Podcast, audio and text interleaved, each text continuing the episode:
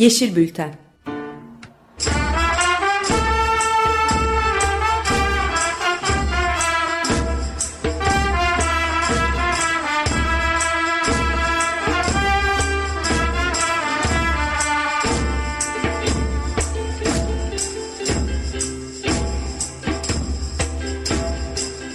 Hazırlayan ve sunan Utku Zırı. 25 Ocak 2024 günlerden Perşembe 95.0 Açık Radyo'dasınız değerli dinleyenler. Ben Utku Zırı. Teknik Masa'da Andrei Grisko. Bu haftanın Yeşil Bülteni'ni bize her nereden dinliyorsanız eğer oraya misafir etmeye çalışacağız. Aynı zamanda bu yılın da ilk Yeşil Bülteni. Ee, o açıdan da e, benim için anlamlı. Bu anlamlı Yeşil Bülten'de e, aslında uzun zamandır e, devam eden, süre gelen bir problemi, bir sorunu konuşacağız. Ve tam da bu alanın ben bildim bileli hep ısrarlı, inatlı bir takipçisi olmuş. Çok kıymetli e, bu yaptığı takip ve e, bu inadı da. Gazeteci Yusuf Yavuz'dan bahsediyorum. Onunla konuşacağız. E, Yusuf Bey selamlar, hoş geldiniz hocam. E, selamlar Utku Bey, e, iyi yayınlar diliyorum. Teşekkür ederim. Şöyle başlayayım isterim aslında. Yani e, bir ilgi kaybı var değil mi hocam böylesi konulara? Yani konuşacağımız konuları söyleyeceğim birazdan. Ne kadar mühim olduğunu anlatmaya çalışacağım. Siz de gayet güzel anlatacaksınız zaten ama e, bayağı kritik şeyler oluyor aslında sürekli her hafta her gün. E, yani doğa, çevre ve e, işte kamusal araziler, sahiller, ormanlar için.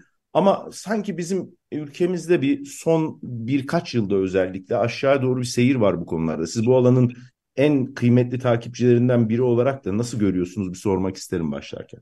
Ee, aslında önemli bir e, konu e, değindiğiniz. E, bir ilgi kaybından ziyade bana göre aslında insanlar e, bu, bu işler diyelim ki özellikle doğa alanlarına, yaşam alanlarına yönelik yıkımlar çok hızlanmadan önceki dönemlerde örneğin işte e, hiç kimsenin adını duymadığı atıyorum Kastamonu'da Loç Vadisi ya da işte e, Maçahel e, Vadisi Artvin'de ya da ülkenin herhangi bir bölümünde herhangi bir doğal miras alanı adı bile hiç duyulmamışken birden böyle bir yıkım e, projeleriyle ya enerji, madencilik ya da e, farklı e, bir takım projelerle karşı karşıya kaldığında insanlar hemen oralara e, mücadeleye başladılar. Bir şekilde e, korumaya gayret ettiler vesaire. Ama bugün geldiğimiz noktada o yıllardaki ölçek o kadar büyüdü ki yani ölçek büyüdükçe e, buna karşı mücadele etme, buna karşı direnme e, takati, gücü ve enerjisi de giderek azalmaya başladı. Çünkü hani şöyle söylüyor insanlar yani hangi birine yetişeceğiz ya da hangi birini kurtaralım, hangi birinin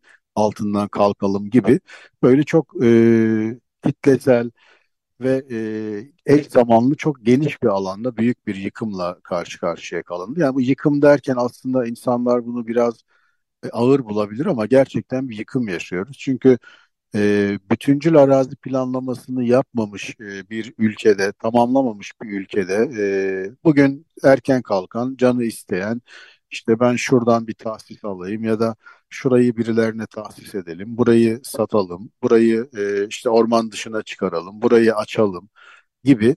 Yani coğrafyanın bütününe ki ülkemizin en büyük sorunlarından bir tanesi benzersiz bir coğrafyaya sahip olmasına rağmen e, coğrafyayı çok parçalayarak kullanması, yani adeta hacamat ederek kullanması. Çünkü nereye enerji e, projeleri yapabiliriz, neresi su havzasıdır, neresi orman olarak kesinlikle kalmalıdır, hangi kıyılar, hangi koylar, hangi deniz ekosistemleri korunmalıdır. Bütün bunları e, böyle bir keyfe keder, bir e, icraata keyfe keder bir politikaya emanet ettiğimiz için ne yazık ki e, halk olarak, ülke e, insanları olarak bunlara karşı refleks göstermekte çaresiz kalıyor toplum. O yüzden dediğiniz baştaki sorunuza gelirsek evet ilgi biraz azalmış gibi görünüyor ama biraz da saldırı çok yoğun olduğu için e, yetişememek e, var diyebiliriz özetle. Peki gelelim konumuza o halde. Yani dün, evet. dün resmi gazetede yayınlanan bir Cumhurbaşkanlığı kararı var. Tek konumuz bu olmayacak umuyorum süremizi e, yeti, yetirebileceğiz. Cumhurbaşkanlığı hı hı. kararıyla 2,5 milyon metrekarelik bir kamu arazisinin özelleştirilme kararı. Yani kabaca hı hı. söyleyelim, e, kibarlaştırmadan söyleyelim. 2,5 milyon metrekare arazisini satıyor Türkiye. Kamu arazisini satıyor. Yani siz de çok evet. güzel dikkat çekmişsiniz. Hem sosyal medyada hem de değerli dinleyenlerimize de duyuralım. Ee, Yusuf Yabuz kendi blogunda da bu haberleri e, detaylandırıyor. Orayı da muhakkak takip edin. Başka platformlarda da yazılarını takip edebilirsiniz. Sosyal medyadan zaten e, oradan takip edenler görüyordur. E, İstanbul'da Boğaz manzaralı 150 bin metrekarelik kamu arazisi. Antalya, Bodrum, Marmaris, Çeşme. Yani Türkiye'nin en kıymetli kıyılarından bahsediyoruz. Yüz binlerce metrekarelik arazilerden bahsediyoruz değil mi? Yani bu arazileri evet. Türkiye e, 2027 yılına kadar satacak. Ben böyle anladım. Siz e, biraz doğru, daha... doğru. Aslında dünkü karar e, yani bir anlamda hani müflis bir tüccarın e, elinde kalan malları satmasına da benziyor. Çünkü baktığımızda bazı araziler örneğin İstanbul Sarıyer, e, Rumeli Feneri sırtlarında, Şile'de Kabakos sahilinde yani denizde sıfır bir alan burası da yaklaşık 100 bin metrekarelik bir alan e, Şile'deki. E, Sarıyer'de de yine çok e, 150 bin metrekareyi geçen bir arazi söz konusu. İşte Bodrum, Çeşme, Antalya'da Kemer, Alanya, Manavgat e, ve Serik gibi Kadriye sahilinde e, Serik deyince denizle ilintisi olmadığı düşünülür ama Kadriye diye bildiğimiz yani Belek Kadriye bölgesi Serik sınırlarında e, yer alır. Dolayısıyla yani e, turizm ve imar rantının çok yüksek olduğu e, bölgelerde de var. Bir, bir başka dikkat çekici tarafı da yine Kemer Kiriş e, bölgesinde yani otellerin 5 yıldızlı otellerin yoğun olduğu bir bölgede de yine 20 bin metrekareden büyük e, bir parsel var. Yani e, orada çok 5 yıldızlı otellerin olduğu bir bölge altını çiziyorum. Yani bir şekilde e, sanki önceden e, talepler hazırlanmış bir e, arz gibi e, geliyor. E, tahsise konulan ya da satışa konulan, özelleştirmeye konulan arazilere baktığımızda. E, onun ötesinde yani e, ben biraz metrekareler üzerinden bölgelerdeki yani satışa çıkarılacak olan bölgelerdeki arazi yani arsa e, tırnak içinde arsa olarak görülüyor ya fiyatlarını da biraz karşılaştırdığımda örneğin e, işte Alanya'da ya 15-20 bin lira arasında değişen belki 25 bin olur 10 bine düşen yerler olur ama ortalama 15-20 bin e, TL'lik metrekare üzerinden konuşursak yani bütün bu satışların toplamından elde edeceği e, miktar e, yaklaşık 50 milyar TL gibi bir rakam. Yani bu 3 aşağı 5 yukarı değişebilir. Yani dolar bazında ele alınırsa da yaklaşık işte 1.6 milyar ya da 1.7 milyar dolar e, civarında bir para e, ortaya çıkıyor. Yani bunu hani e, kamu kaynaklarını satarak e, işte emeklilere ödenecek paradan ya da bütçe açığını giderecek e, bir kaynak yaratma e, çabasından uzak bir tarafı da var. Bu çünkü bir yanıyla e, bakıldığı zaman ranta yönelik bir satış olduğunu görüyoruz. Yani bunun üzerinde herhangi bir kamusal yarardan çok orayı satın alacak olan kişilerin kişisel yararları olacak. Böyle bir düzenleme. Dolayısıyla özellikle İstanbul e, Sarıyer sırtlarındaki arazilerin niteliğine de baktığımızda pek çoğu henüz e, yapılaşmamış alanlar ve tapu kayıtlarında e, fundalık olarak belirtiliyor. Şimdi bunun da altını çizmek istiyorum çünkü çok e, önceden beri yani 1950'lerden beri biz ormanlarımızı tanımlarken işte fundalık dediğimiz alanı ormandan saymıyoruz. Oysa fundalık alanlar, makilik e, diye de bildiğimiz eski tabir fundalık. Yani makilik ya da bugün de artık sert yapraklı ormanlar diye tanımlanması uygun görülüyor bilim insanları tarafından. Bir şekilde e, aslında orman e, vasfı olan araziler buralar e, bakıldığında ama böyle e, işte fundalık, çalılık, kayalık vesaire filan gibi tanımlarla oradaki elimizde var olan yani son kalan tabaktaki en kıymetli lokma diyebileceğimiz e, ekosistemler yavaş yavaş e, yapılaşmaya, betonlaşmaya ve bir şekilde işgale açılmış olacak. İşin bir de bu tarafı var. Yani bu söylediğim sadece İstanbul için geçerli değil. E, örneğin Şile'deki e, sahildeki arazi bir, bir ekosistem aynı zamanda. Yani sadece arsa gözüyle ya da sadece e, işte hazine arazisi gözüyle e, bakamayız oralara. Çünkü o arazinin yaratacağı yaşam, üreteceği e, ekosistem doğrudan hazinenin ta kendisi. Yani böyle de böyle de anlıyorum söylediğinizden. Yani bu satılan araziler e, vasıflarını da aslında yani mevcut şu anda ormanlık, fundalık, makilik gibi yani bir, bir, bir doğal ekosistem alanı şu anda ama e, bunlar satılmakla da kalmıyor. E, anladığım kadarıyla oralara bir takım tesisler falan yapılmasının da e, izni hazır mı yani? Tabii aslında şöyle pek çok e, alan imar imar e, alanları içerisinde. Yani örneğin işte Çeşme'de, e, Dikili'de, Ali Ağa'da ve Bodrum'da vesaire bazılarının imar alanı dışında olduğunu da görüyoruz ama genellikle e, yani orayı alıp e, insanlar işte ben burada e, kurtların çoğalmasını sağlayacağım, ekosistemin sürmesini sağlayacağım gibi bir amaçla almayacaklar. Yani imar alanları dışında olanlar için de e, biliyorsunuz yani e, belediyelerimizin, yerel yönetimlerin hemen hemen her ay gündemlerinin çok meclis toplantılarında gündemlerinin çok büyük bir bölümü yani yüzde seksen, yüzde yetmiş duruma göre değişiyor. İmar revizyonları e, üzerine kurulu. Yani imar rantının e, siyaseti de belirlediği, si merkezi siyaseti de beslediği, merkezi siyasetinde imar rantı üretecek sistemleri beslediği yani bir kısır döngünün içindeyiz. O yüzden coğrafyaya arsa gözüyle bakan yani kuşu tabakta gören, balığı ızgarada seven, e, ağacı ancak yanma enerji kalorisi üzerinden şöminedeki yanma e, potansiyeline göre değerlendiren bir zihniyetle karşı karşıyayız. Yani bu e, ağır gelebilir ama ne yazık ki böyle yaşadığımız sonuçlar üzerinden konuşuyoruz. Dolayısıyla e, yapılaşmaya açılacak alanlar olarak söz edebiliriz. Yani hazineye ait ya da işte e, TEDAŞ'a, TİH'a ait arazilerin e, yalnızca hani bir arazi olarak satılması değil, burada bir ekosistem kaybı, bir yaşam alanı kaybı, e, bir betonlaşma, yapılaşma ki küresel ısınmayı konuşuyoruz, iklim değişikliğini konuşuyoruz, pek çok yanı var.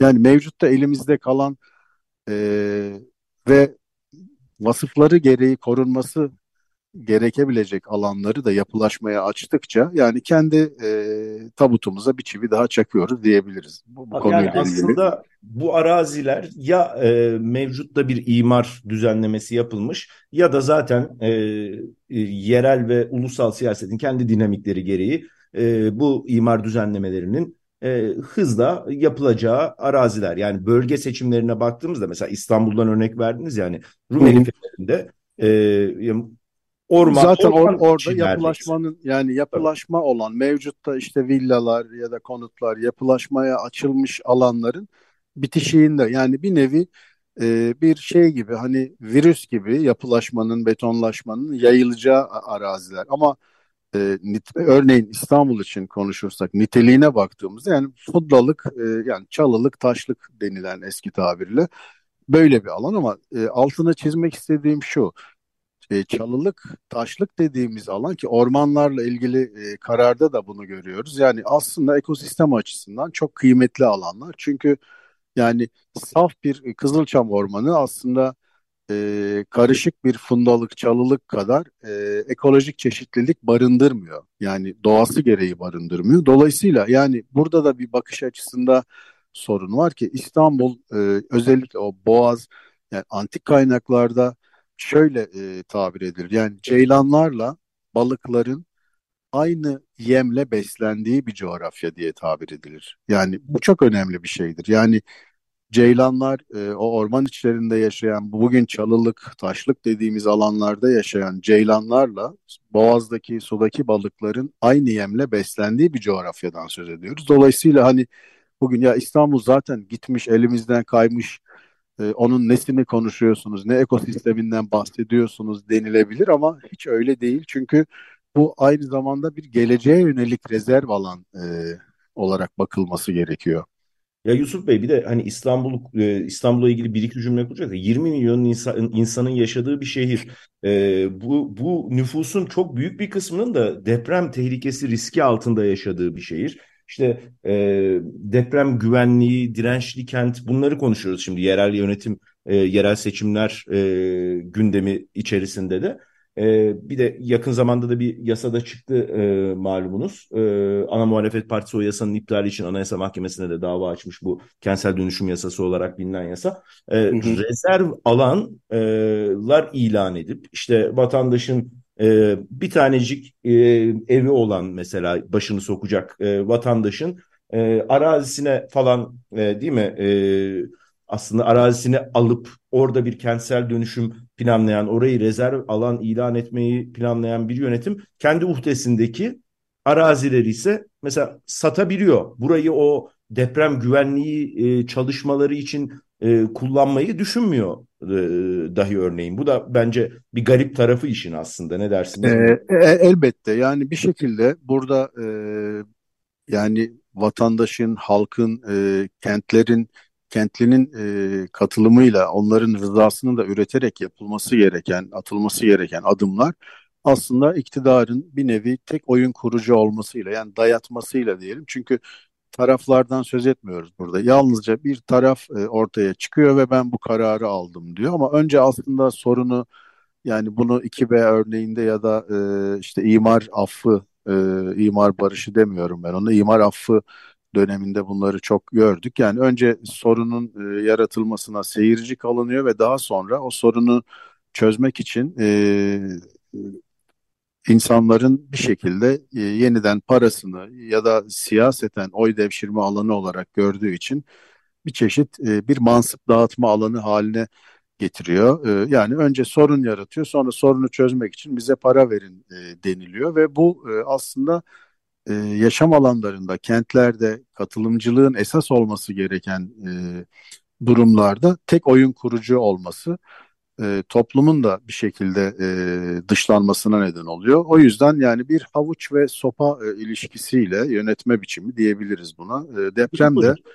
deprem de bunun bir parçası elbette. Şeyi de sormak istiyorum size. Yani biz hani dünkü kararı konuşarak başladık. Bu iki buçuk milyon evet. metrekarelik kamu arazisinin satılması e, kararını ki içinde sahiller, rantı hayli yüksek e, araziler de var. E, tam bundan bir hafta önce de biz 6 milyon metrekarelik bir e, 6 milyon metrekareden de fazla hatta fazla orman, evet. E, arazisinin e, orman vasfı dışına çıkarılması yine Cumhurbaşkanlığı kararıyla bunu e, görmüştük. Değil mi? Bunların e, evet.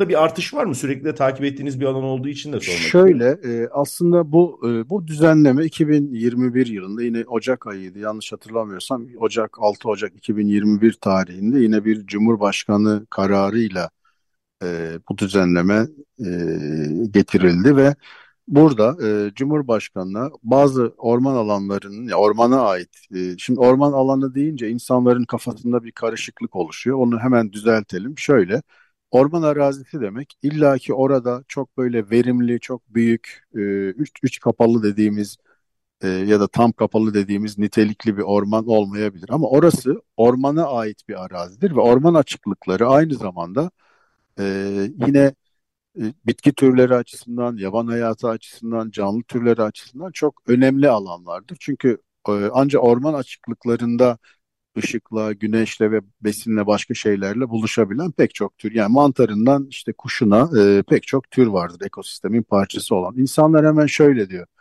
Ya e, kardeşim öyle demişsiniz ama orada ağaç yok ki, orman yok ki orası. Yani böyle çalılık filan demin söylediğim gibi.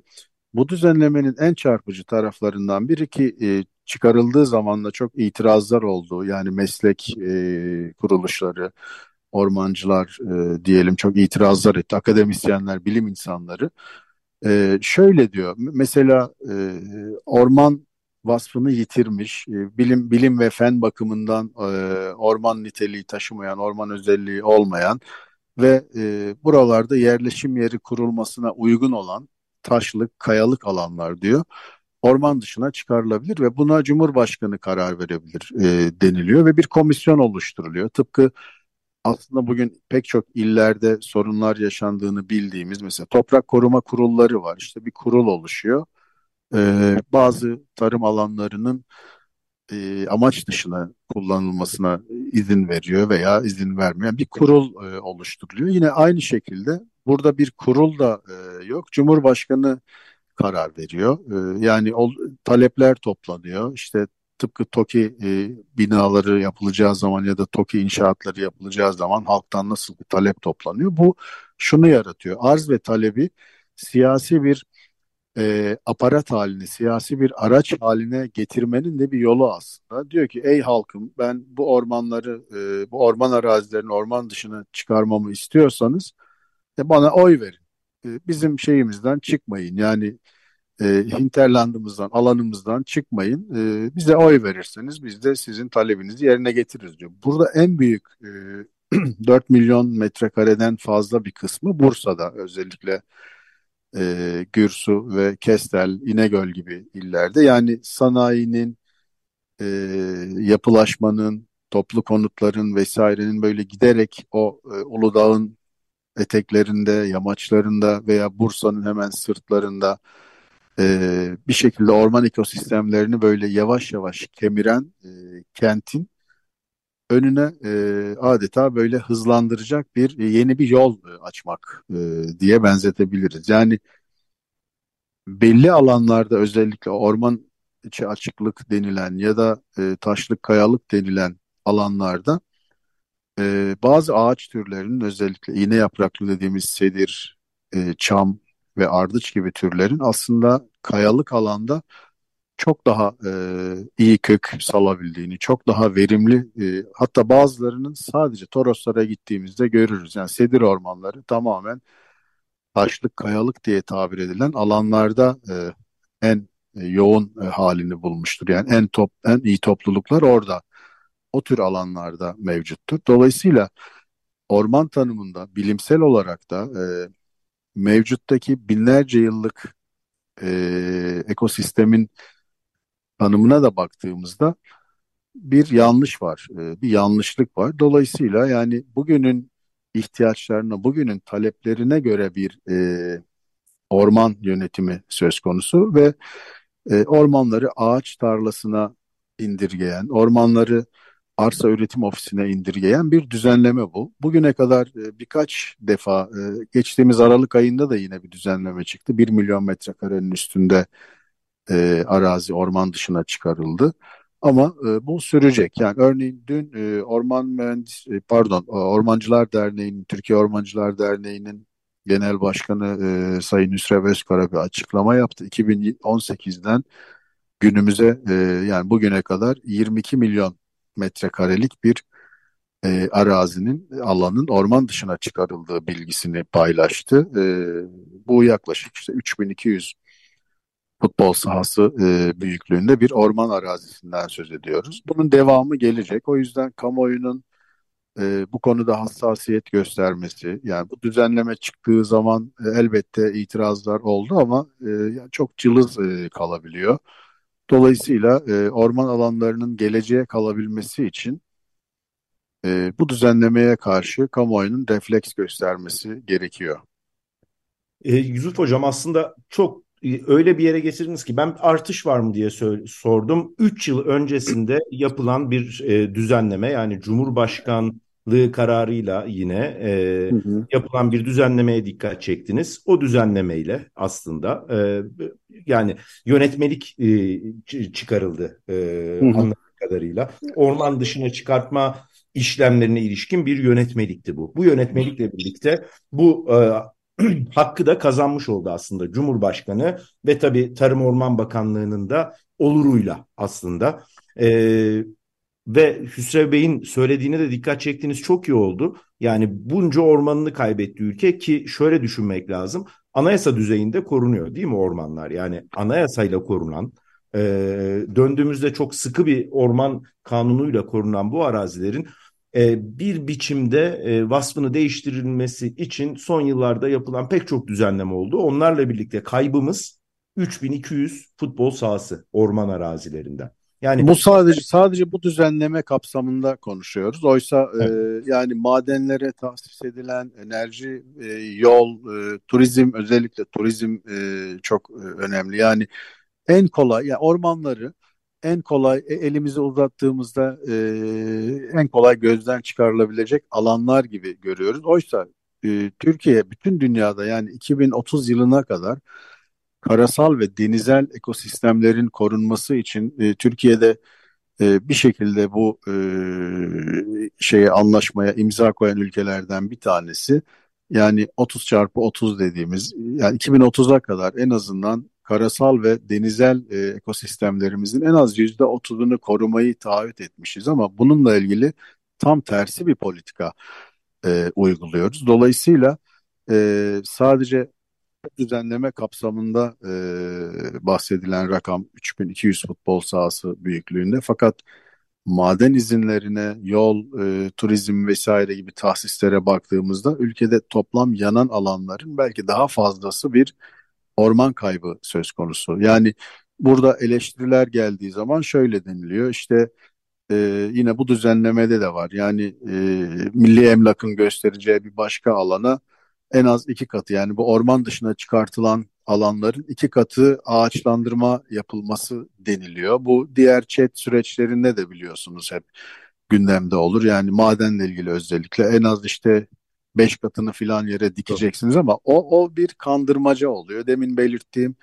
yani ormanlar bir ağaç tarlası değil, yani endüstriyel bir odun üretim merkezi değil, aynı zamanda bir ekosistem. Yani oradaki bir kuş gittiği zaman sizin bir e, peynir çeşidiniz gidiyor, bir ekmek e, türeviniz gidiyor ya da e, bir masalınız, bir öykünüz e, ortadan kalkıyor. Ya da bütün yani, tümüyle ortadan kalkabiliyor. Kesinlikle, Ee, kesinlikle. Yani bütün ekosistemi aslında derinden etkileyen, insan yaşamını da derinden etkileyen e, bir hale bürünebiliyor. Süremizi doldurduk Yusuf Yavuz. Çok teşekkür ediyorum ben size.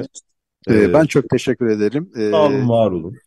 iyi yayınlar diliyorum. Kolay gelsin. Teşekkür ederiz. Sağ olun efendim. Değerli dinleyenler, e, gazeteci Yusuf Yavuz konuğumuzdu. Şöyle pek çok yere bakmaya çalıştık. E, Cumhurbaşkanı kararnamesiyle dün itibariyle e, arazilerin satışından başladık. Geçen haftaki orman arazilerinin orman vasfı dışarı, dışına çıkarılmasına bir dizi konuyu konuştuk. E, çok teşekkür ediyorum ben konuğuma. Aynı zamanda kapatırken destekçimiz Arda Kaplan'a da teşekkür edelim. Bir sonraki Eşi Bülten'de görüşmek dileğiyle. Hoşçakalın.